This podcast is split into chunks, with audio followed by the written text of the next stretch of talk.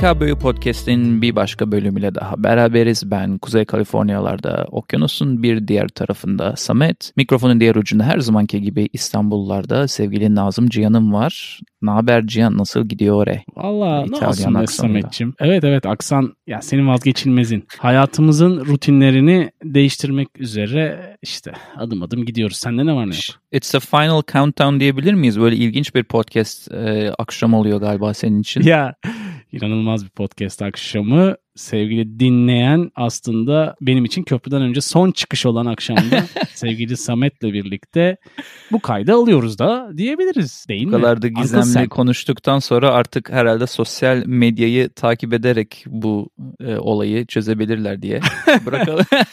şey, Yani ta- çok- takipçi kasma olayı. Yani çok paylaşım gelir mi dersen çok Gelmez. ihtimal vermiyorum yani. Küçük Hani bir tebrikler çok gelir ya benden. sana. Special canlı yayınlar ama şeyde canlı yayınlar. Çok eş dost arasında. Evet, Bu Patreon üzerinden de işlemeyecek bir yöntem olduğu için Evet. sadece gizli kapaklı diyelim. Küçük bir tebrik mesajı atarız ya sana sosyal medyanın o kadar da değil Eyvallah, yani. Hayatının dönüm Çok noktası sonuçta bu bir e, dediğin gibi köprü var ve Milestone, o değil mi? köprüden geçme of ne mile hem de binlerce milestone gibi bir şey Ya da- diye Ya düşünüyorum. da şey vardı ya eskiden Need for Speed'de falan checkpoint falan Evet ya. evet checkpoint olarak ya hatta ben Need for Speed falan çok oynamadım. God of War checkpoint diye de düşünebiliriz. Savaşlar içinde geçen hayatımızda.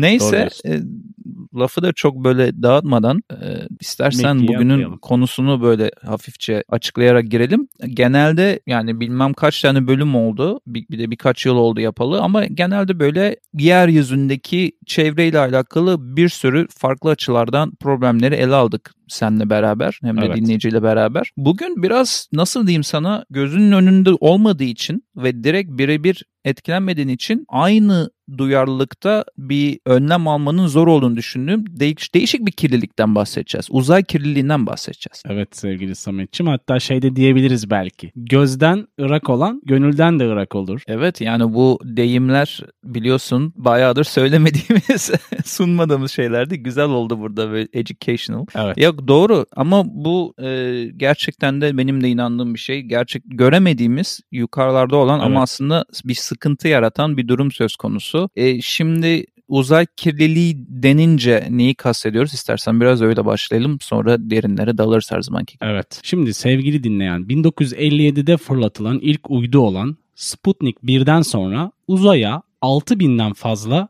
uydu fırlatılmış. Bunlardan sadece aktif olarak 1000 tanesi kullanıldığı düşünülüyor ve tahmin ediliyor. Yani doğal olarak da uzayda bol miktarda bir çöpümüz var ve bu çöp hani yok olmuyor. Hani bir yere gömmüyorsun ya da bir geri dönüşüme tabi tutmuyorsun. Yani sonuç olarak ömrünü tamamlayan uydular, uzay aracını taşıyan roket kalıntıları, fırlatmadan sonra uzay aracından ayrılan bir sürü bileşen yörüngede bayağı dönüyor. Hani şey diyoruz ya dünyanın uydusu ay diyoruz mesela hani hep tanımlarken dünyayı etrafında dönüyor vesaire ama aslında onunla beraber o kadar fazla parçacık, partikül ya da büyük kalıntılar dünyanın etrafında dönüyor ki akla hayale sığmıyor gibi Samet araştırırken ben biraz şaşırdım hani bilsem de şaşırdım öyle diyeyim. Bu söylediğin uzun ve güzel yapılandırılmış cümle içinde bir kilit kelime var sevgili Can. O da yörünge dedin. Şimdi Hı hı. Uzay kocaman bir boşluk. Neden bu çöpler uzay boşluğuna doğru salınıp gitmiyor diye düşünebilir dinleyen. Çok basit yaklaşırsan bu fikre ama yörünge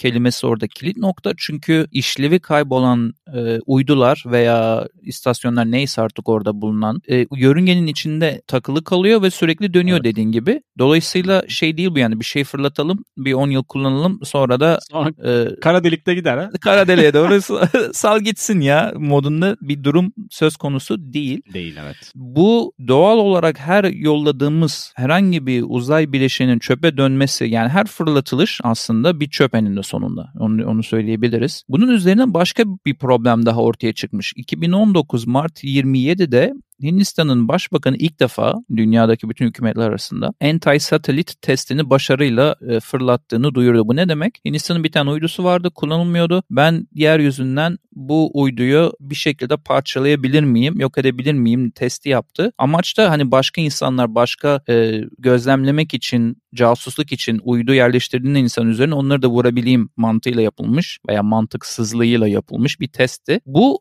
yaptığı 2019'da yaptığı bu anti-satellite test diye adlandırdığı şey vurduktan sonra yaklaşık 740 kilo civarında parçacıkları, küçük parçacıkları bir anda etrafa saçıyor yörüngenin içine. Niye ben bu olayı böyle cımbıza çekip anlattım? Bundan sonra bu ülke bunu yapınca diğer ülkeler de şey diyor. E, dur bir dakika ya böyle bir şey yapılabiliyorsa bizde de olsun.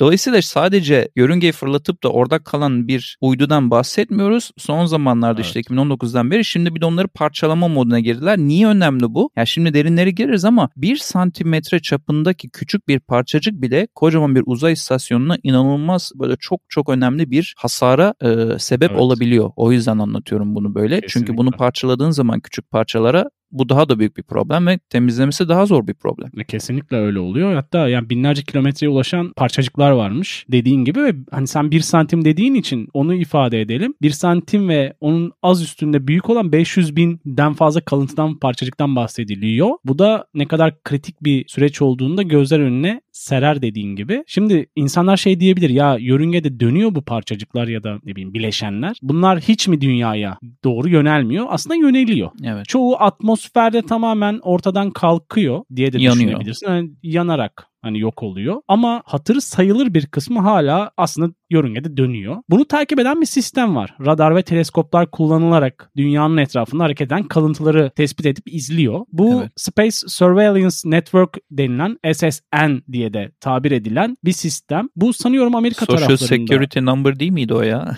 ya şimdi senin var herkesin yok ya da ne bileyim Doğru. Amerika taraflarından dinleyen arkadaşlar da varsa onlar senin, da. Onlar için SSN. Evet Social Security Number. Benim tax numaram vardı. Ha senin Social şey Security'm yoktu. Aynen. Onu da evet. kaybettim ya.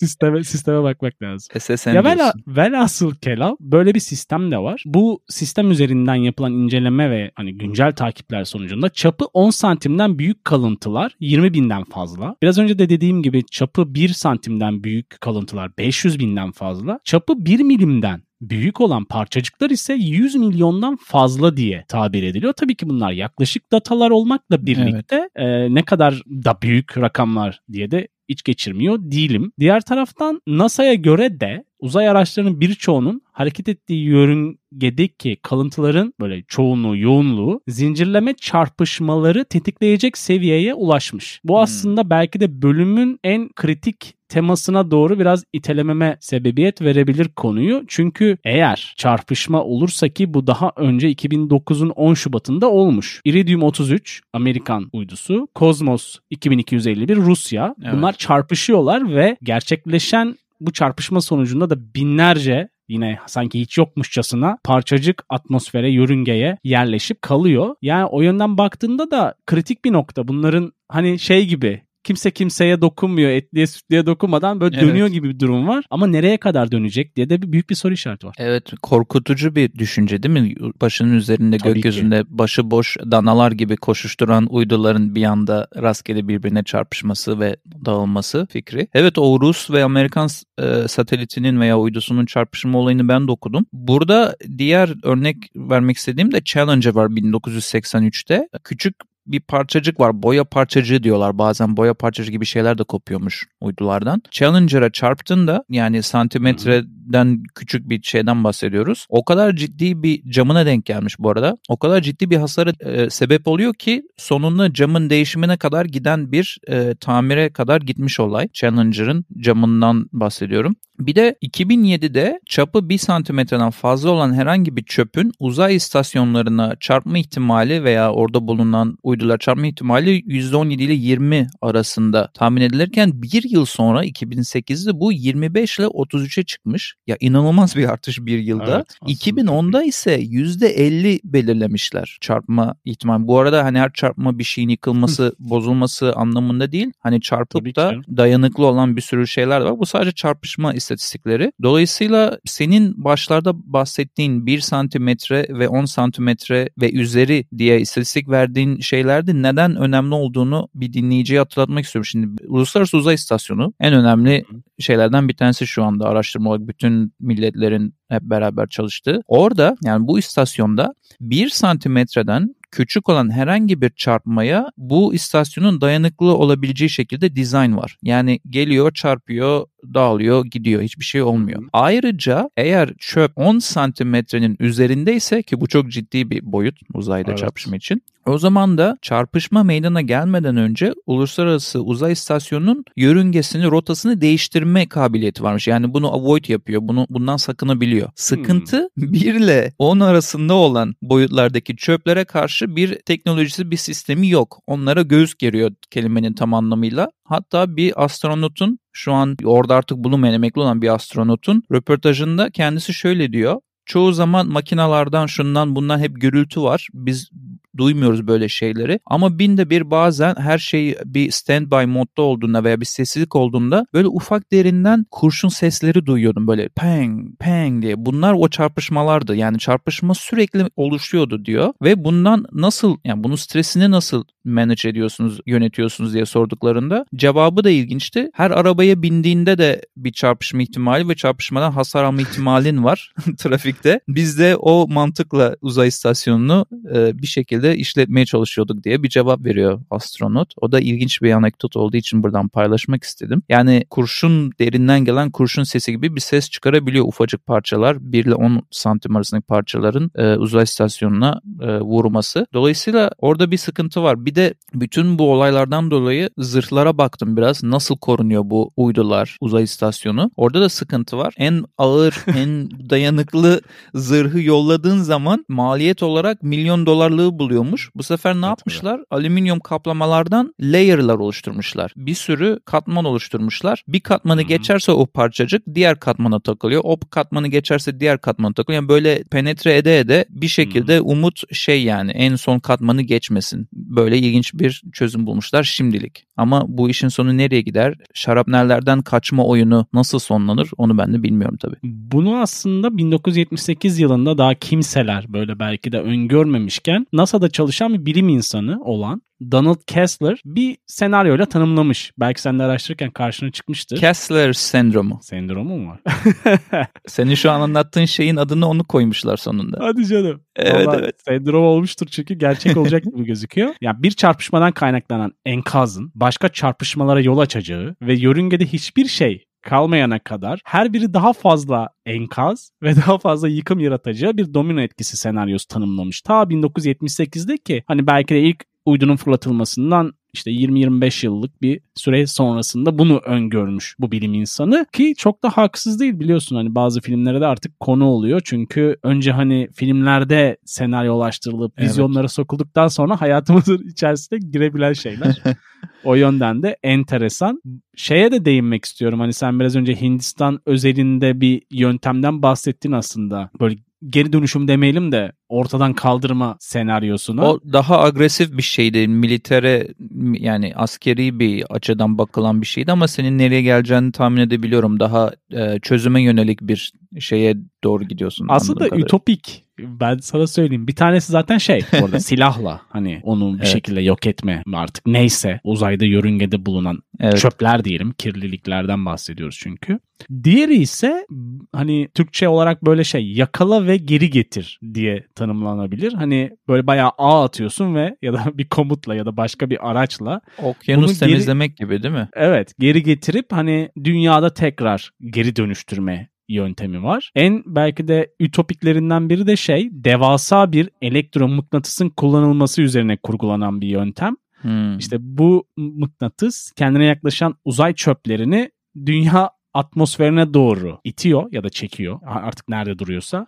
Üretilen başka bir yöntem ise lazer uydularla işte bu çöplerin bir şekilde evet. yok edilmesi. Hani Onu ben şey gibi hani eskiden Atari'lerde vardı ya böyle uzay araçlarıyla evet. falan civ civ civ vururdum böyle kütleleri falan. Onun gibi bir şey geldi benim aklıma. Ya biz burada böyle konuşuyoruz ama 10 yıl sonra da follow-up bölüm yaptığımızda gerçekten böyle bir şey başlamış olabilirler. Bu, bu hızla giderse uzay kirliliğinin oranı. Kessler'e çok kısa geri döneyim. Senin dediğini ben bilmiyordum. Kessler sin- sendromu dedikleri 1970'lerde bir röportajında söylediği o kadar çok dolacak ki çöp. Low Earth Orbit yani e, alçak dünya yörüngesinde herhangi bir hı hı. uzay aktivitesi yapmamız imkansız hale gelecek Adam diye bir açıklaması var. Ona Kessler sendromu demişler. Adam bence de haklı. Ee, bir de active clearance diye bir deyim ortaya çıkmış. Senin bahsettiğin bu okyanusu temizlemeye benzer bir şey ama benim çok hoşuma giden bir tane uzay bilim adamının e, ya da engineer'ın, mühendisin söylediği bir kelime var. Bunu dünya için de söylüyor, uzay için de söylüyor sevgili Can ve dinleyen. Bir şeyi diyor kirletip sonra temizlemeye çalışmaktansa en baştan onu o oranda kirletmeyeceğimiz bir yönteme doğru yönelmek çok daha kolay her zaman ve biz aslında şu anda yaptığımızın yöntemlerini değiştirmemiz lazım bu oranda Kesinlikle. bu uzay kirliliğinin artmaması için diyor. Hani biz şey biraz insanoğlu olarak bir problem yaratıyoruz sonra nasıl çözelim bu çok karmaşık problemi diyoruz. Orada unutuyoruz bazen shift etmeyi zihnimize. Hani baştan şu anda her gün yaparken yapmamak ama şöyle bir detay var. SpaceX gibi e,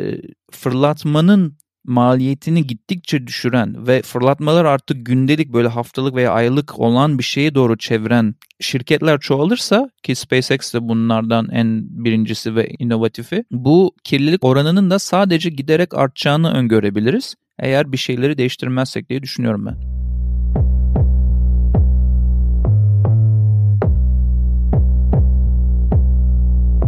Ne öneriyoruz kısmıyla bir kez daha sen dinleyenin karşısındayız. Bazı önerilerimizle buradayız ve sevgili Samet gerçek bir Kaliforniyalı gömleğiyle hazır gibi. Ya evet bölüm başında bunu söylemeyi unuttum. Ee, aslında Hawaii gömleği sezonunu açtım sevgili Cihan diyecektim. Orada Unuttum muhabbeti başka yere çekince ama sıcaklar geldi. Ben de kısa kollu gömleklerimle kayıtlara hayırlı, hayırlı teşrif etmeye başladım. Ya aslında bir tane okumak için bir önerim var. Bir sayfa diyeyim. Az önce bahsettiğimiz bütün satellitlerin arasında ilgimi çeken Fermi sateliti var. Fermi satelitin NASA sayfasındaki bilgi sayfasını önermek istiyorum okuyanlar için. Çünkü bunu bölümde çok bahsetmedik. Derinine de girmeyeceğim ama bazı satellitlerin içinde hala yakıt varmış ve senin bahsettiğin Rus-Amerikan çarpışması gibi çarpışmalar olmadan önce onların rotasını çok az değiştirebiliyormuşlar yeryüzünden. Böyle de ilginç bir hmm. e, dipnot ekleyeyim. Lafı da çok uzatmadan bir tane uzayla tam alakası olmasa da yine böyle uzaylılarla ilgisi olan yeni bir film önereyim. Ee, belki duymuşsundur. Filmin adı Nope. N-O-P-E. Duymadım. Ee, bu da böyle korku filmiyle uzay filmini bir araya getiren ilginç bir hmm. film. Bunu önereyim. İki tane de şarkıyı hemen HKBO dinlencisine ekleyip lafı uzatmadan sana veriyorum. Bir tanesi Patrick Watson'dan şu an Fransızca bilen herkesin affına sığınarak okuduğum Je te, Je te laissere demo şarkısı. Sana buradan atarım şarkının ismini. Diğeri de Beach House isimli gruptan Space Song. Bu da bölümün konusuna paralel güzel bir şarkı olduğu için önerilerimde yer buldu. Sevgili Cihan'ım sende ne var ne yok? Teşekkürler Sametciğim. Bende bir tane web sitesi var. Bu web sitesi üzerinden belki de hani çocuklara yönelik bazı uzay kamplarına hmm. katılım falan sağlanabilir. İlgimi çekti. Fena değil gibi gördüm uzaktan. Çok içlerine Çocuk odaklı önerileri şimdi çocuk odaklı önerileri şimdiden başlaman adeta kalbimde bir e, heyecana sebep oldu. Yani sonuçta bu memlekette bir astronot kazandırmayalım bunu deyip siteyi siteyi söylüyorum. spacecampturkey.com bu site üzerinden hani bakılabilir bazı böyle hani hem kamplar hem de günübirlik şeyler gördüm programlar. Hmm. Hoşuma gitti açıkçası. Karşıma çıktı diyeyim tesadüfi. Ee, iki tane video var YouTube üzerinden sevgili dinleyenin belki de hani bir şeyler de izleyeyim demesi üzerine izleyebileceği. Bir tanesi her zaman olduğu gibi Vice News'tan bir video geliyor. Space debris is now a big problem. Bu yani şey tanımlıyor yani problemin büyüklüğünü tanımlıyor. Diğeri de Decode by Discovery kanalında. Bu kanal da bayağı aktif ve güzel Discovery Hmm. Channel'ın kanalı. Ee, Space Junk Around Earth diye bir hani video var. Yani o da şeyi tanımlıyor yani etraftaki ne kadar işe yaramaz şey var Evet. onları bir tanımlıyor. Ben keyif aldım izlerken size de tavsiye ediyorum diyelim ve iki tane de şarkı ekliyorum HKBU dinlencesine klasik olarak. Bir tanesi Laura Marling'den What He Wrote. Diğeri de Calandra grubundan Brave New World. Bunlar belirttiğim gibi HKB dinlencesinde Deezer, Spotify ve YouTube'da olacak sevgili dinleyen. O zaman bölüm sonunda her zamanki gibi hkbpodcast.com'a gelmeyi ziyaret etmeyi unutmayın diyelim. Ayrıca Patreon'da varız. Sosyal medya kanallarında varız. Ve bir önceki bir sonraki ortalardaki bölümlerde bir yerlerde buluşmak üzere diyelim sevgili dinleyen. Her zamanki gibi özellikle Cihan'ın dediği gibi bizimle yolculuğa devam ettiğiniz için çok çok teşekkürler. Hoşçakalın.